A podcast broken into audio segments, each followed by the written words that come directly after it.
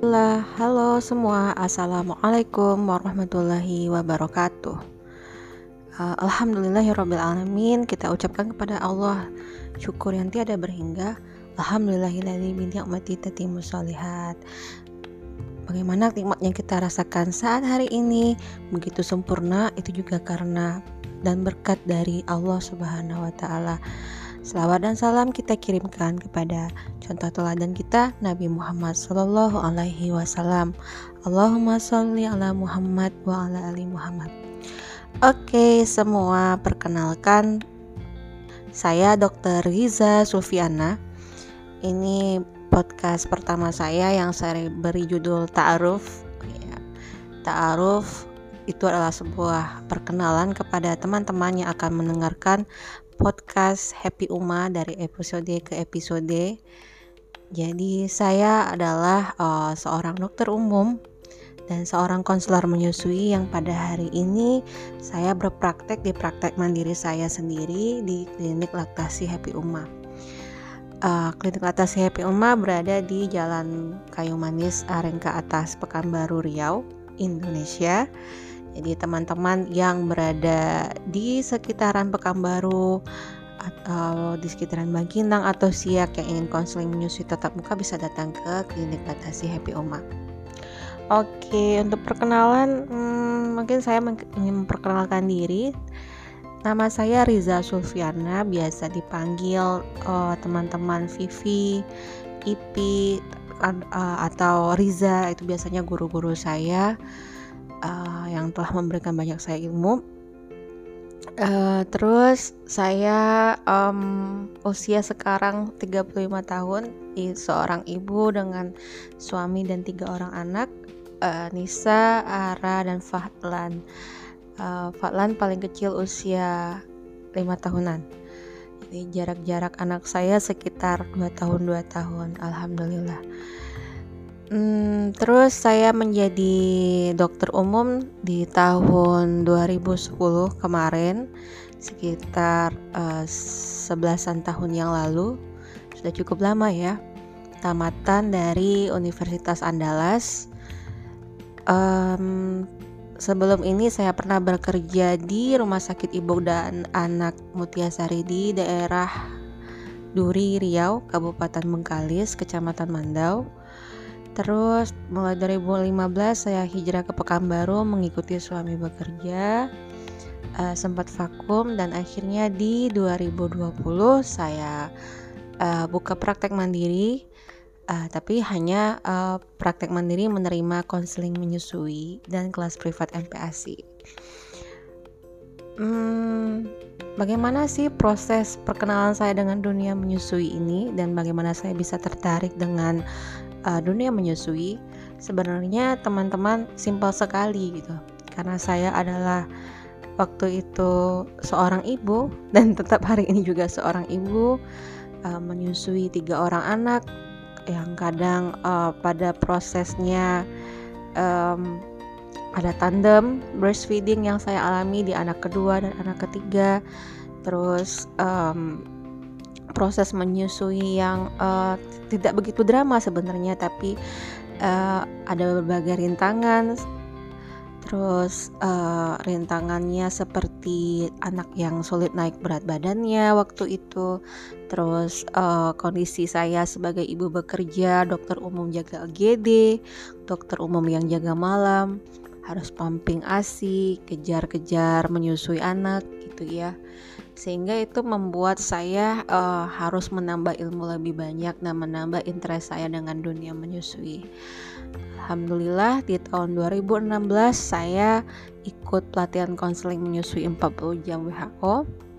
Terus uh, 2017 saya ikut pelatihan uh, eh, MPASI dari Perinasia, keduanya dari Perinasia, konseling menyusui juga dari Perinasia Terus beberapa pelatihan laktasi dari Prinasia saya ikuti. Terakhir di 2019 saya ikut pelatihan pijat laktasi arogaan yang uh, dibimbing oleh penemunya laktasi arogaan massage itu yaitu Nanay Fernandez dari Filipina. Jadi alhamdulillah dengan berbekal itu um, di 2017 saya mulai karir menyusui ini di WhatsApp group. Nama WhatsApp grupnya Ibu Pejuang ASI. Nah, alhamdulillah WhatsApp group itu sekarang masih bertahan dan sekarang sudah beranak pinak menjadi uh, buah grup total 7 grup dengan uh, Ibu Pejuang ASI. Saya ada buat grup, eh maaf ada 6, 6 totalnya. Ada ruang belajar Ibu Hamil, saya beri nama terus ruang belajar Ibu menyusui 1 dan 2. Terus rumah ruang belajar Ibu uh, eh, MPASI 1 dan 2. Jadi saya punya 6 buah pas agrup alhamdulillah ada sekitaran rata-rata ada seratusan sampai ada yang dua ratusan juga isi ibu-ibu di dalam grup tersebut itulah uh, kemudian uh, dari 2017 membentuk pas agrup terus saya mulai dengan mengajak uh, senior saya yang juga konselor menyusui dokter Intan Widuri Cimi uh, membuat kelas edukasi uh, menyusui kelas edukasi MPASI um, karena saat itu belum kami belum punya klinik uh, kami meng, uh, memanfaatkan atau bekerja sama dengan pihak ketiga waktu itu. Alhamdulillah walaupun uh, tidak reguler dilakukan dalam uh, per bulan ya seperti mungkin teman-teman dalam komunitas seperti AIMI ataupun komunitas menyusui yang lain tapi alhamdulillah pergerakan-pergerakan yang kami lakukan beberapa tahun lalu akhirnya bisalah kami sampai di titik ini. Ya gitu ya. Perkenalan singkat tentang uh, milestone saya bisa sampai uh, di titik menjadi seorang konselor menyusui. Nah akhirnya di sekitar tahun di 2020 di pertengahan 2020 Allah takdirkan uh, saya sudah bisa pindah rumah sendiri kemudian di samping rumah uh, ada tempat praktek mandiri yang ya tentu sudah ada surat izin praktek juga saya dan saya namakan Happy Uma. Nah, Happy Uma ini uh, mengapa saya namakan Happy Uma? Happy Uma artinya ibu yang bahagia gitu ya. Uh, karena saya inginkan um, ibu-ibu yang ke sini beserta bayinya dan keluarganya mendapatkan banyak manfaat terutama kebahagiaan ya kebahagiaan dalam melakukan pengasuhan terhadap bayinya terhadap buah hatinya. Dan memilih nama Happy Uma sendiri itu sesuatu yang cukup sebenarnya nggak ada effort sama sekali jadi hanya terlintas uh, dalam pikiran ya apa sebuah nama yang bisa diingat oleh banyak orang yang um, nantinya itu bisa menjadi uh, marker ya brand marker bagi saya juga nantinya. Awalnya sebenarnya bukan Happy Uma nama klinik uh, yang uh, saya inginkan atau saya ingin perkenal, perkenalkan ke banyak orang. Um, rumah Ibu Pejuang ASI itu saya beri nama. Terus ketika dipikir-pikir namanya terlalu panjang, ada beberapa kata. Uh, akhirnya uh, dipersingkat yaitu menjadi Happy Uma. Nah, mudah-mudahan nama ini pun menjadi barokah ya kepada semua teman-teman. Uh, dan ingin pun saya memberikan nama podcast ini podcast Happy Uma gitu ya berhubungan dengan klinik dan edukasi ASI dan MPASI yang uh, saya dapatkan dari berbagai uh, literatur, berbagai sumber buku, jurnal, webinar, uh, workshop yang pernah saya ikuti sebelumnya. Insya Allah uh, apa yang saya sampaikan ini sohih datanya ilmunya dan uh, kritik dan saran sangat saya uh, perlukan dan terima dari teman-teman semua yang mendengar podcast ini. Baik, ini podcast pertama saya. Semoga bermanfaat perkenalan ini uh, dan teman-teman uh, tolong disimpan deh nomor WA saya 0812 666 Oke 0812 666 2935 ya mana tahu butuh waktu butuh konseling menyusui tetap muka ke langsung ke datang ke Happy Uma atau bisa juga konseling online melalui Zoom meeting atau video call WhatsApp. Dihubungi nomor yang tadi ya. Oke, kita tutup dengan bacaan hamdalah alhamdulillahirobbilalamin dan doa penutup majelis subhanakallahumma wa bihamdika asyhadu alla ilaha illa anta astaghfiruka wa atubu ilaik. Assalamualaikum warahmatullahi wabarakatuh.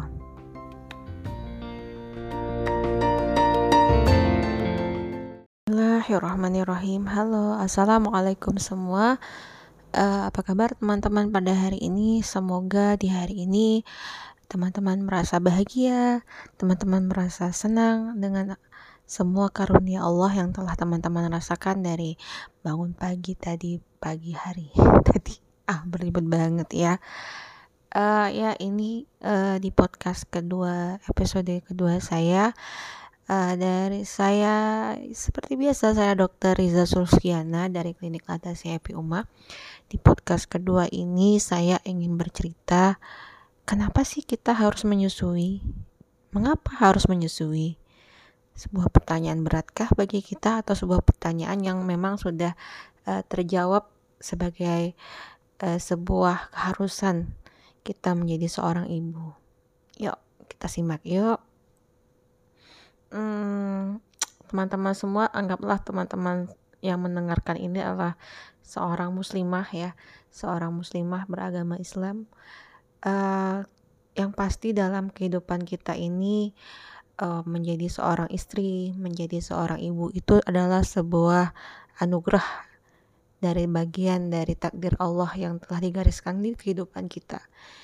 Uh, dari kita anak-anak terus kita menjadi remaja dewasa kemudian kita uh, dilepaskan oleh ayahanda kita diserah terimakan melalui ijab kabul oleh ayahanda kita kepada seorang lelaki yang nantinya beliau menjadi imam kita dan kita menjadi istri semoga kita menjadi istri solehah dan nantinya juga Allah karuniakan dari rahim kita yang kuat ini uh, generasi keturunan kita.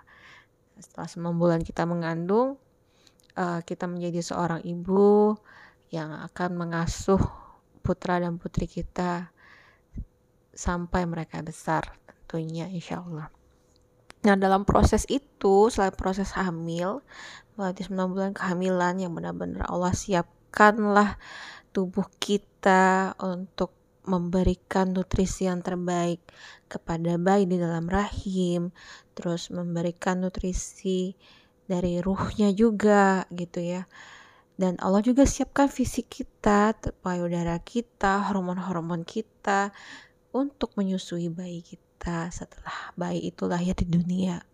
Nah nanti proses-prosesnya itu nanti di di episode episode berikutnya insya Allah akan saya ceritakan teman-teman semua. Nah, mengapa kita harus menyusui gitu ya? Kenapa gitu ya? Apakah karena bayi belum bisa makan nasi? Apakah karena bayi itu masih begitu kecil tidak bisa mengunyah sehingga harus kita susui dari payudara kita? Gitu enggak ya? Ya bisa, jawabannya bisa itu akan tapi kita sebagai seorang muslimah, sebagai seorang hamba Allah, uh, guideline hidup kita tuh cuma dua ya teman-teman, yaitu Al-Quran dan hadis. Al-Quran sebuah kitab suci yang menjadi panduan kita yang Allah turunkan kepada Nabi Muhammad Wasallam.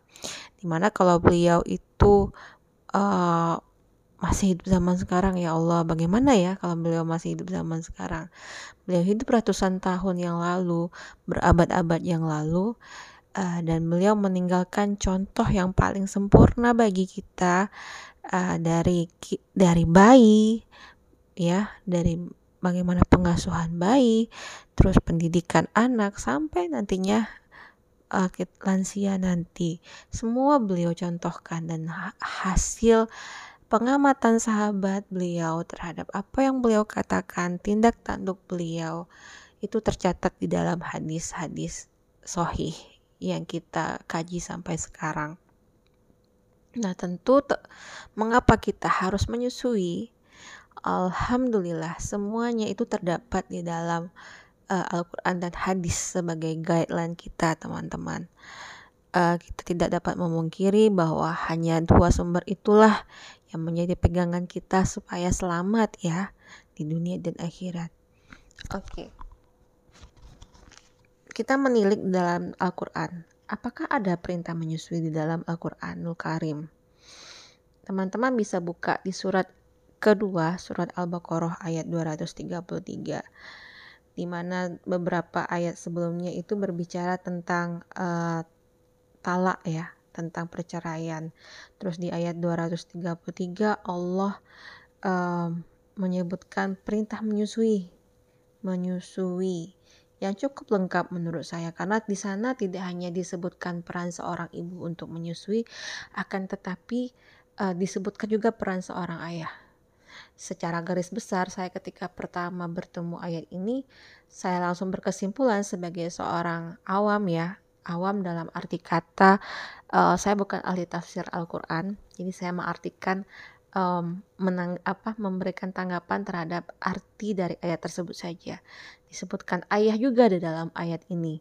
Artinya dalam pengasuhan bayi, pengasuhan anak itu tidak hanya ibu saja yang berperan dalam proses penyusuan. Ada ayah juga yang berperan di sana. Baik teman-teman, kita buka ayat tersebut Al-Baqarah ayat 233 yang artinya para ibu hendaklah menyusukan anak-anaknya selama dua tahun penuh, yaitu bagi yang ingin menyempurnakan penyusuan. Satu, itu ya. Dan kewajiban ayah memberi makan dan pakaian kepada para ibu dengan cara yang ma'ruf. Dua, peran ayah memberikan makan dan pakaian kepada para ibu ya. Seseorang tidak dibebani melainkan menurut kadar kesanggupannya. Janganlah seorang ibu menderita kesengsaraan karena anaknya dan seorang ayah karena anaknya. Dan ahli waris pun berkewajiban demikian. Ada hukum waris juga di sini. Terus yang keempat, apabila keduanya ingin menyapih sebelum dua tahun dengan kerelaan keduanya dan permusyawaratan, maka tidak ada dosa atas keduanya. Dan jika kamu ingin anakmu disusukan oleh orang lain, maka tidak ada dosa bagimu apabila kamu memberikan pembayaran menurut yang patut. Bertakwalah kamu kepada Allah dan ketahuilah bahwa Allah Maha melihat apa yang kamu kerjakan. Jadi teman-teman, uh, jadi ayat ini tuh begitu menurut saya begitu lengkap ya kalau kalaulah kita tidak ingin mempelajari banyak ilmu menyusui sebenarnya satu ayat ini cukup bagi kita sebagai dasar bahwa saya harus menyusui bayi saya dari lahir sampai 2 tahun. Karena sudah disebutkan secara gam, gamblang sekali di ayat ini. Para ibu hendaklah menyusukan anak-anaknya selama 2 tahun penuh. Jadi berabad-abad lalu sebelum ditemukan oleh WHO uh, eh, tentang pertumbuhan bayi harus mendapatkan nutrisi, terus perkembangan otak bayi yang begitu pusat yang hanya didapatkan nutrisinya dari ASI dan MPASI di seribu hari pertama kehidupan. Al-Quran sudah menyebutkan dengan sangat gamblang bahwa menyusuilah sampai dua tahun penuh. Masya Allah teman-teman.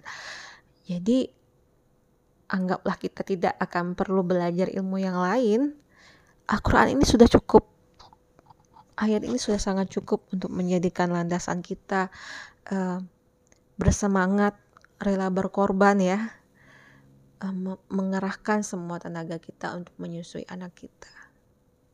Gitu teman-teman.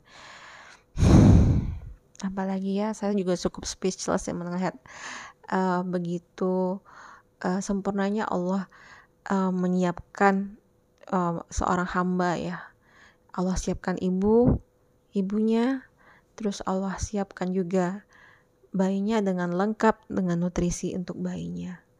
Dan Allah juga telah berikan lamanya jangka waktunya di dalam Al-Quran di mana segala sebelumnya tidak ada penelitian apa pun sebelum itu dan baru ditemukanlah penelitian-penelitian terbaru bahwa ASI diberikan sampai usia 2 tahun. Nah, kalau kita berbicara hadis di di akhir ayat tersebut di akhir ayat tadi disebutkan tentang penyusuan. Kita lihat lagi ya ayatnya ya. Hmm, tunggu sebentar. Dan jika kamu ingin anakmu disusukan oleh orang lain, maka tidak ada dosa bagimu apabila kamu memberikan pembayaran menurut yang patut. Nah, ini terjadi uh, sebelum kita berbicara ayat ini saya akad dulu. Kita belum berbicara tentang Nabi Muhammad, tentang syariat menyusui di nabi-nabi sebelumnya. ya teman-teman juga harus tahu di Al-Quran disebutkan beberapa um, disebutkan beberapa nabi ya yang juga disusui oleh ibunya seperti kisah Nabi Musa di mana Nabi Musa di awal kelahirannya sempat uh, dilarungkan oleh ibundanya di Sungai Nil ya. Kemudian bertemulah uh, peti Nabi Musa ini ditemukan oleh istri Firaun, terus istri Firaun uh, mencari ibu susuan untuk Musa dan bertemulah Musa kembali dengan ibu kandungnya ya. Ibu kandungnya menyusui Musa kembali Nabi Musa alaihissalam terus uh, Nabi Ismail dengan dengan Siti Hajar ya. Uh, Siti Hajar berlari mencari uh, sumber mata air agar uh, uh, Siti Hajarnya tidak kekeringan tidak kehausan ya dan uh, hasil untuk Nabi Ismail pun alaihissalam pun cukup ya jadi zaman dahulu nabi-nabi diceritakan nabi-nabi tersebut menyusui dengan ibunya. Terus kita masuk kepada masa Nabi Muhammad yang diceritakan juga di dalam hadis dan berbagai kisah beliau lahir sampai masa kanak-kanak di mana Nabi Muhammad Shallallahu Alaihi Wasallam dengan ibundanya bernama Ibunda Aminah di mana pada zaman itu pada zaman Rasulullah itu bayi-bayi yang baru lahir lahir di kota Mekah itu uh, disusukan oleh ibu susuannya dengan tujuan uh, ibu susuan yang mendatang dari desa tersebut diharapkan oleh ibu susuan yang sehat jauh dari pencemaran daerah kota gitu ya kota Mekah itu disebutkan dalam siro itu sebagai kota metropolitan ya anggaplah mungkin seperti kota Jakarta mungkin gitu ya teman-teman ya uh, terus bagaimana juga pengasuhannya uh, di tempat yang uh, nyaman udara bagus sehingga nutrisi ibu juga tercukupi gitu. Jadi Nabi Muhammad Shallallahu Alaihi Wasallam juga disusui oleh ibu susuannya yaitu Halimah Tusadiyah. Nah begitulah ya teman-teman uh, landasan-landasan uh, dalam agama kita agama Islam tentang uh, menyusui ini. Jadi kalau kita ingin um, apa ya namanya itu ya sebuah kekuatan ya, sebuah guideline yang tidak akan pernah lekang oleh waktu, yaitu Al-Quran dan hadis itu sendiri gitu. Yang tidak akan ada yang akan membantah gitu ya. Kalaupun ilmu-ilmu yang ditemukan oleh peneliti itu bisa dibantah karena setiap tahun ada penelitian terbaru, ada review terbaru walaupun sampai systematical review, kemudian ada pula nantinya uh, critical kritik kritik-kritik dari peneliti yang lain Al-Quran tidak, tidak bisa dikritik ya. Begitu maha besar Allah telah menurunkan Al-Quran ini. Dan hadis eh, sebagai bentuk uh, bukti dari semua tindak tanduk Nabi, perkataan Nabi Muhammad Shallallahu Alaihi Wasallam dan dinyatakan sahih oleh oleh banyak ulama dari zaman Nabi sampai sekarang. Maka itu pun sebagai uh, bukti yang paling yang sangat otentik setelah Al-Quran. Oke teman-teman baik podcast kita hari ini tidak begitu panjang. Anggaplah ini sebagai uh, penyemangat teman-teman uh, dalam uh, mengasihi buah hatinya sendiri. Terus uh, semoga apa yang disampaikan ini bisa menjadi pelucut bagi diri kita untuk tetap bersemangat mencari ilmu, untuk mendalami Al-Quran dan uh, Al-Hadis, untuk belajar kembali dan belajar terus-menerus dan ini menjadi ilmu yang barokah, ilmu yang bermanfaat uh, dengan menyampaikan banyak kebaikan-kebaikan yang didapatkan dari podcast ini. Oke teman-teman, tak bosan saya uh, kiranya mengajak teman-teman untuk menyimpan nomor WhatsApp saya 0812 666 2935 0812 666 2935 dengan tujuan agar teman-teman mudah menghubungi saya bila ingin ke klinik Latasi Api Uma Pekanbaru, ingin konseling online, juga juga bisa. Maksudnya ingin konseling tatap muka di klinik atau ingin kan, uh, kelas privat MPASI atau kelas-kelas privat uh, persiapan menyusui. Oke. Kita tutup dengan bacaan alhamdulillah alhamdulillahirabbil alamin doa penutup majelis. Subhanakallahumma wa bihamdika. Asyhadu alla ilaha illa anta astaghfiruka wa atubu ilaik. Assalamualaikum warahmatullahi wabarakatuh